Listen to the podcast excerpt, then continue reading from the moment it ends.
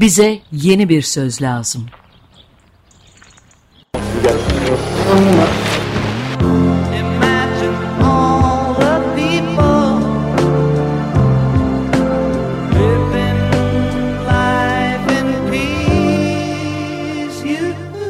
Bekir Ağırdır'la yeni bir yol haritası denemesi.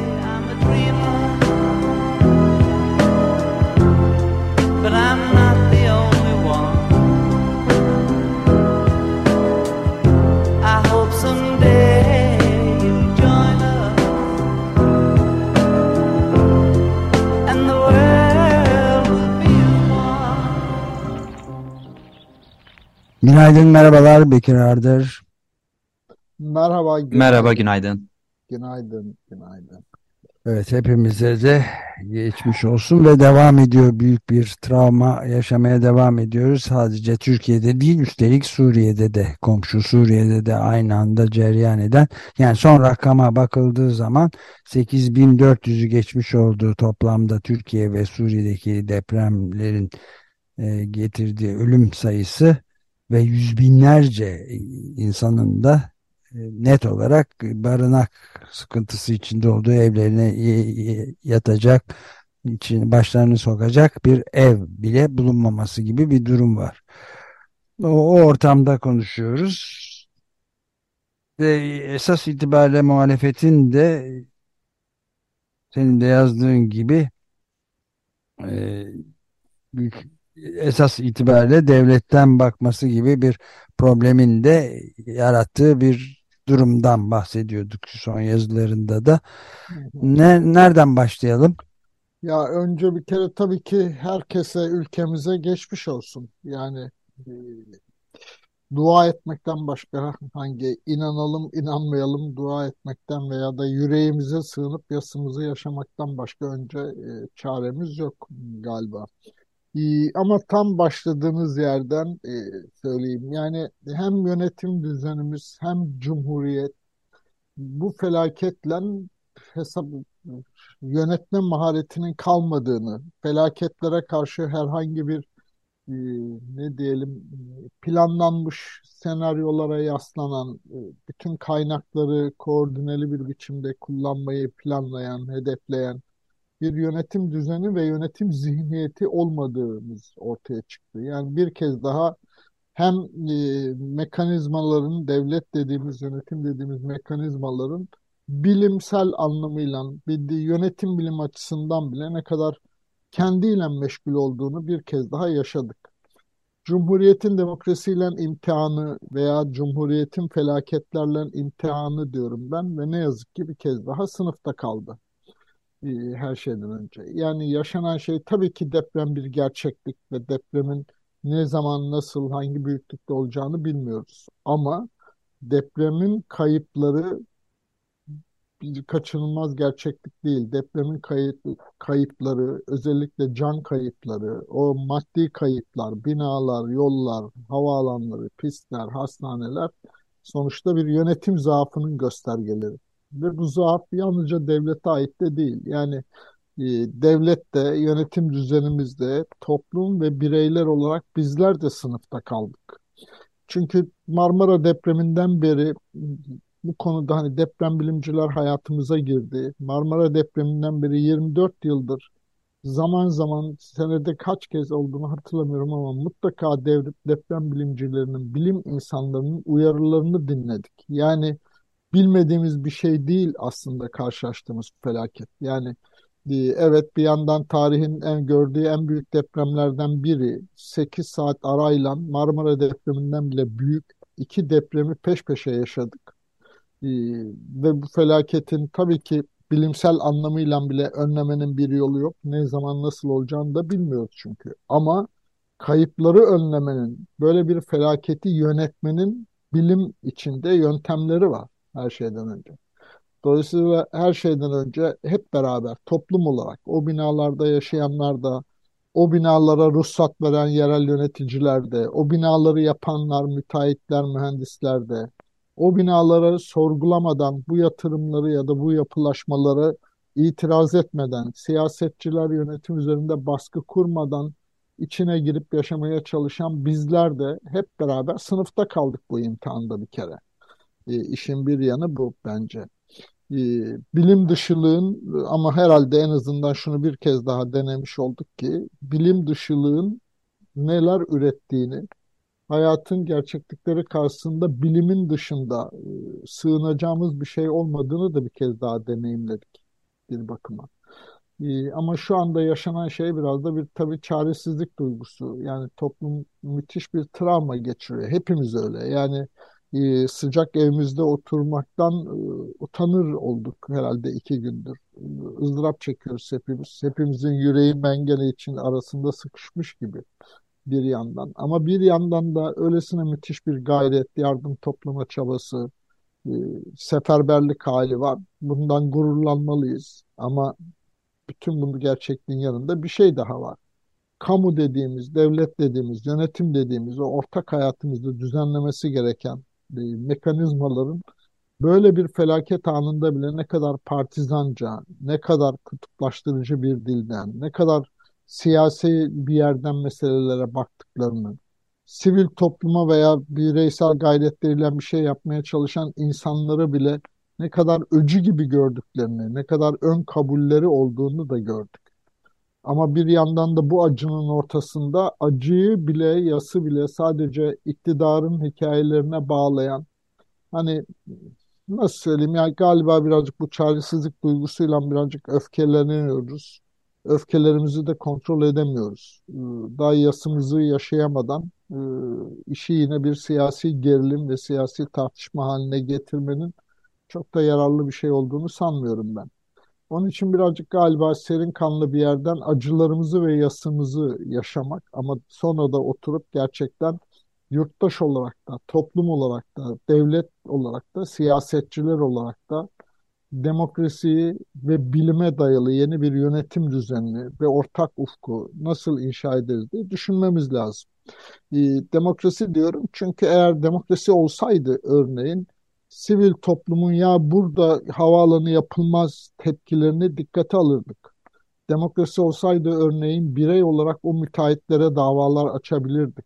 Demokrasi olsaydı örneğin o yerel yöneticilere, siyasetçilere, ulusal hükümetlere denetim hakkımızı doğru düz kullanabilirdik. Demokrasi olsaydı devlet bütün bu yatırım tercihlerini yaparken ıı, kurutulmuş sel yataklarına, pay hatlarının üzerine o yatırımları yaparken topluma hesap vermek zorunda kalırdı.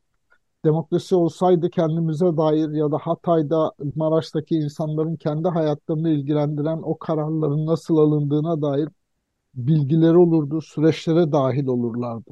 Onun için felaket karşısında toplum olarak da, devlet olarak da, siyaset olarak da, birey olarak da galiba bir kez daha sınıfta kaldık diyorum ben.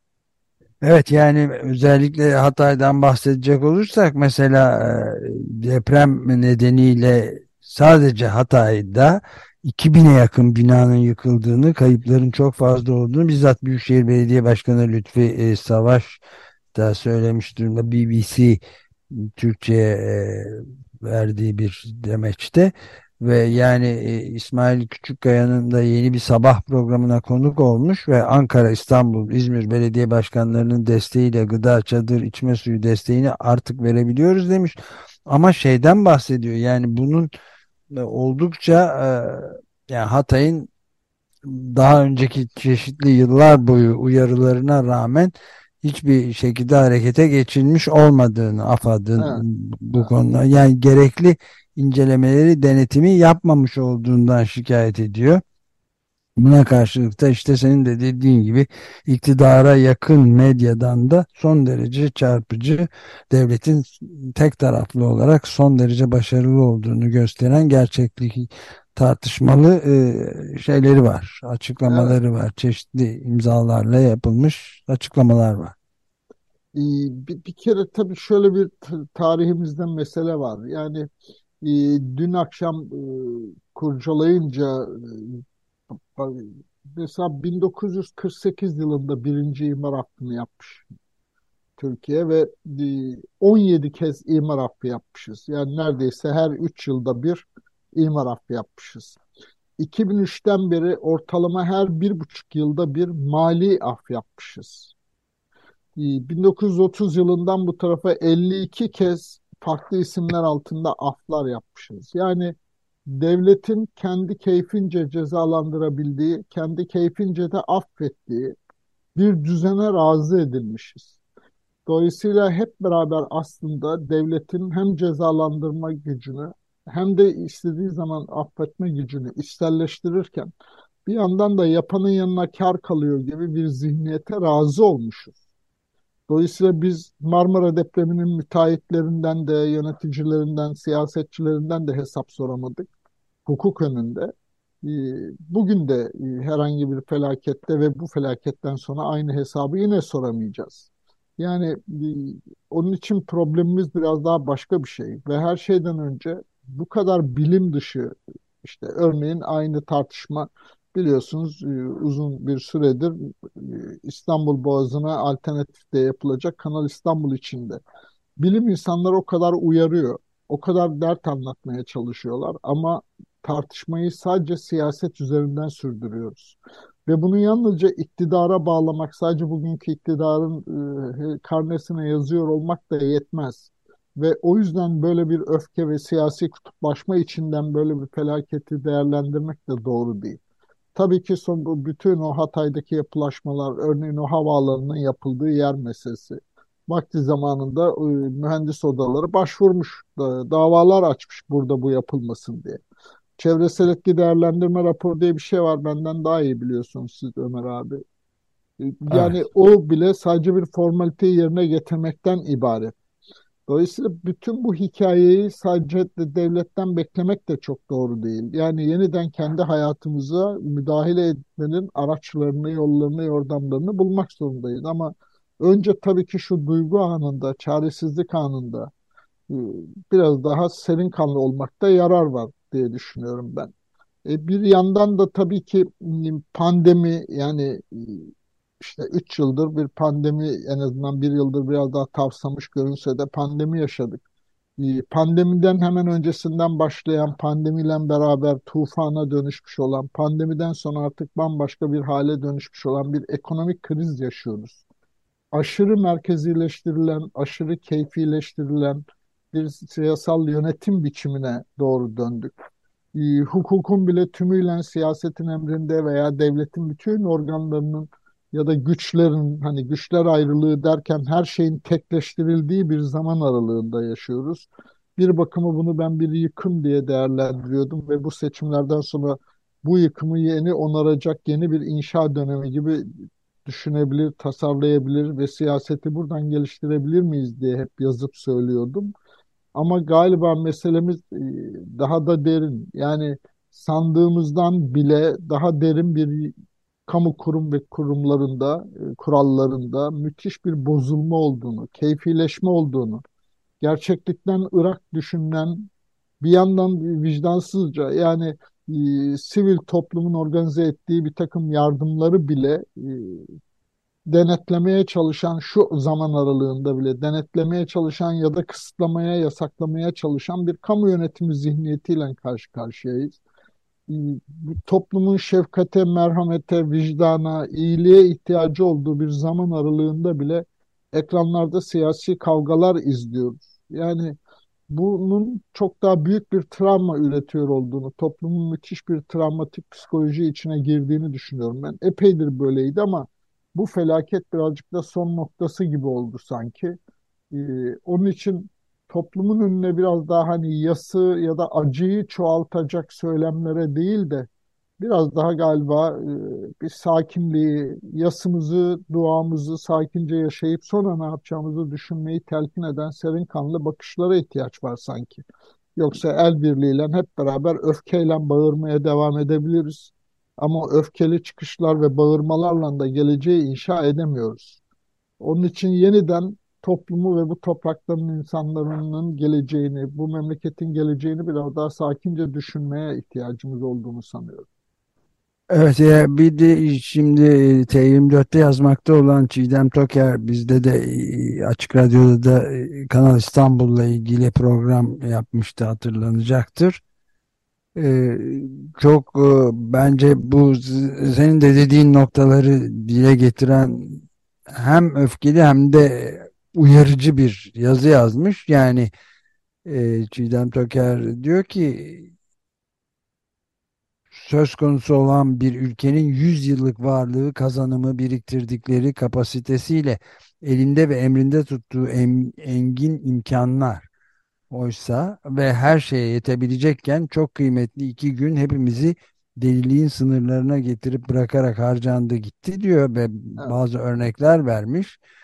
E, ve sonunda da e, özellikle de şeyden zaman deprem felaketi için dünyanın birçok ülkesinden Türkiye'ye gelen profesyonel kurtarma ekipleri saatlerce bekletilirken Çevre Şehircilik ve İklim Değişikliği Bakanı Murat Kurum da işte AFAD koordinasyonuyla yapıyoruz arama, kurtarma, barınma koordinasyonunu ve AFAD koordinasyonu dışında hiçbir koordinasyona müsaade etmeyeceğiz. Aziz milletimiz mü, mü- müsterih olsun yani huzurlu olsun. Sayın Cumhurbaşkanımız devletimiz tüm imkanlarıyla afet bölgesindedir. Hiçbir afet bölgesinde vatandaşımızı aç ve açık bırakmadık diyor. Oysa ama çok sayıda da şey vardı yani aç susuz açıkta kalmış enkaz altındaki yıkıntıları için gözyaşı döken vatandaşlardan biliyorum ki aziz milletimiz müsterih falan değil Sayın Bakan. Eğer bu kelimeyi e, sebebini anlayamayacağ- anlayamayacağımız bir ironi için kullanmadıysanız daha da emin olabilirsiniz. Hem de hiç müsterih değil demiş. Böyle de bir haklı öfkeyi dile getiriyor. Bir kere böyle bir felaket anında bile devletin ve siyasi iktidarın makbul olanlar ve olmayanlar diye ayırt ettiğini deneyimledik bir kez daha. Hangi coğrafyaları hangi partinin belediye başkanı yönetiyor'ya göre ya da hangi sivil toplum örgütü hangi siyasi kutuplaşmanın hangi unsuruna daha yakın olup olmadığına göre bile felaket anında bile bunu önceliyor olmak bir kere nasıl bir vicdan ve nasıl bir yönetici sorumluluğudur bunu anlamak mümkün değil. Ya da öyle bir felaket anında bile bakanın topluma, yurttaşına değil de e, sadece siyasi liderine hesap verebilir ya da onun gözüne dikkatini çekecek e, cümleler kuruyor olması bile gerçekten anlaşılır değil. Yani ben insan olarak bile, yurttaş olarak bile vicdanımda, aklımda, yüreğimde bunu almıyor. Yani hani bir yere oturtamıyorum bu nasıl bir duygu halidir meselesini. Ee, bu bütün siyasi aktörler yani sadece iktidar değil yani hep beraber burada uzun süreden beri e, orman yangınları yaşadık mesela 3-4 yıl Evet. önce uzun hatırlarsanız. O zaman da toplum ve yerel yönetimler böyle bir galeyan halinde çaba göstermişti. Ve ilk o zaman o orman yangınları sırasında bir karar alındı ve yangınlar daha sürerken sivil toplumu alanlara sokmayacağız kararı çıkarıldı. E, ardından işte Kastamonu'da, Giresun'da sel felaketleri yaşadık. Yani hatırlayacaksınız o acı görüntüleri. E, aynı şekilde yani felaket anında bile örgütlü yurttaşlarını kötücül olarak gören, tanımlayan, makbul saymayan, felaket anında bile coğrafyaları e, makbul olanlar olmayanlar diye ayıran bir yönetim mantığıyla karşı karşıyayız. Dolayısıyla bunun yolu hangi partinin iktidarı olup olmayacağı meselesi değil, kimin cumhurbaşkanı olup olmayacağı meselesi de değil. Bütün bu devlet dediğimiz mekanizmayı ya da cumhuriyeti yeniden demokratikleştirerek kurmak, yurttaşların kendi kararlarına katılabilecekleri, kendi kararlarına dair kararların hesabını sorabilecekleri, örgütlenebilecekleri ve örgütlenmeleri üzerinden de hem hesap soracakları hem de hesap verebilecekleri ama hayata müdahale edebilecekleri yeni bir nizamı inşa etmek zorundayız. Hatırlarsanız bu programda da hemen hemen benim bütün yazılarımda da ben bu konuya değiniyorum. Yani herkes ve kamuoyu sadece Cumhurbaşkanının kim olacağı ya da adayın kim olacağı tartışmasına kilitlendi. Halbuki birazcık hep beraber hepimiz biraz daha serin kanlı bir yerden seçimden sonrasını düşünmek zorundayız. Bakın daha bilim insanları dün akşam bile tekrar uyarıyorlar ki Erzincan'daki fay hattın hattında da her an bir şey olabilir mesela. Evet, Naci Görür'den de böyle bir Evet, uyarı evet, geldi ve her an olabileceğini söyledi altını aynen. çizdiğin Yani gibi. Çok pandemiyi önemli. denedik, yaşadık. Yani pandemide bile felaketin boyutlarını topluma doğru dürüst anlatmadığımız için, kayıplarımızın sayılarını bile oynayarak, müdahale ederek tıpkı şimdinin enflasyon sayıları gibi. Yani devletin, kamu yönetiminin topluma hesap vermek zorunda hissetmediği ve kendince gerçekleri eğip büktüğü bir yönetim zihniyeti var. Ve bu şu parti bu partiye göre de fark etmiyor. Yani bugünkü öfkenin bu iktidara yönelik olduğunun farkındayım. Ama biraz daha serin kanlı bir yerden düşünürsek göreceğiz ki aslında her yer, her yerel yönetici de birer kendisi küçük liderler. Dolayısıyla bizim artık öyle büyük kahramanlar, bütün bu hayatı bizim adımıza tanzim edecek liderler beklemeye tahammülümüz yok. Kendimizin dahil olduğu mekanizmalar, sistemler tasarlamak zorundayız. Bir kez daha bu bilim dışılığın veya sadece siyasi çıkar hesaplarıyla alınmış kararların hesap sorulamadığı bir süreci yaşamaya razı olursak, örneğin yarın lafı edilen ya da bilim insanlarının sürekli uyardığı o İstanbul depremi gerçekleştiğinde muhtemelen bu felaketin sonuçları çok daha ağır olur ya da dünyanın küresel yaşamakta olduğu bu küresel riskler ya da yeni bir pandemi meselesinde bile çok daha ağır bedeller öderiz. Dolayısıyla yeterince yorulduk, yeterince umut yorgunuyuz da e, ama daha serin kanlı bir yerden konuşmaya ve düşünmeye ihtiyacımız var. E, yoksa hani ben de yüreğimden geçen öfkeye teslim olsam çok daha şehvetli paragraflar kurabilirim sosyal medyada kuracağım o cümlelere on binlerce like da alabilirim. Ama meselemiz bu değil. Evet. Meselemiz biraz daha geleceği düşünmek. Sakin bir yerden toplumun önüne bu kadar çaresizliğin önüne çare var diyebilmek ve o umudu toplumla beraber inşa edebilmek. Onlar adına çözmek değil. Onun için böyle felaket anlarında bile hani insanlar hemen bir şey devlet nerede diye kodlanan Marmara depreminden beri hatırlarsanız bir kavramımız var aslında biziz çare. Yani toplum, bireyler ama örgütlenmek şartıyla kendi hayatımıza müdahale edebilmek gayretiyle, bilinciyle yani o nedenle sadece e, devlet değil hepimiz sınıfta kaldık diyebiliriz. Evet yani e, senin e, bir önceki yazında yani T24'te değil de ondan önce çıkan yazında da e, bahsettiğin önemli bir e, şey var yani devlet mi yurttaş mı başlıklı ha. yazıda da yani e, özellikle de toplumun tüm farklı kesimlerinin dahil olacakları bir süreçle toplumsal barış, huzur ve esenlik sağlanabilir. Kimsenin kendini dışarıda hissetmediği, diğerlerinin kendi sevincine, yasına, umuduna, korkusuna sağır kalmadığı bu empati duygusu çok önemli. Duyarsız olmadığı duygusunun güçlenmesi gerekiyor. Bunun için de yalnızca devletten bakış yetmiyor. Yani sadece devleti esas siyasi farklılık ve rekabet esas olacaksa seçimin kimin kazandığı e, bir yerden sonra yeniyi inşa etmek için önemli olsa da yetmiyor deyip yani seçimi hangi partiye de aday mı kazanacak yoksa hayat ve yurttaş mı sorusunu sordun. Benim de çok altını çizerek e, katıldığım bir duygu. Onu da paylaşmak istedim. Yani, Benim yalnız min, minik bir itirazım olacak e, tabii, Bekir Bey'in söylediklerini.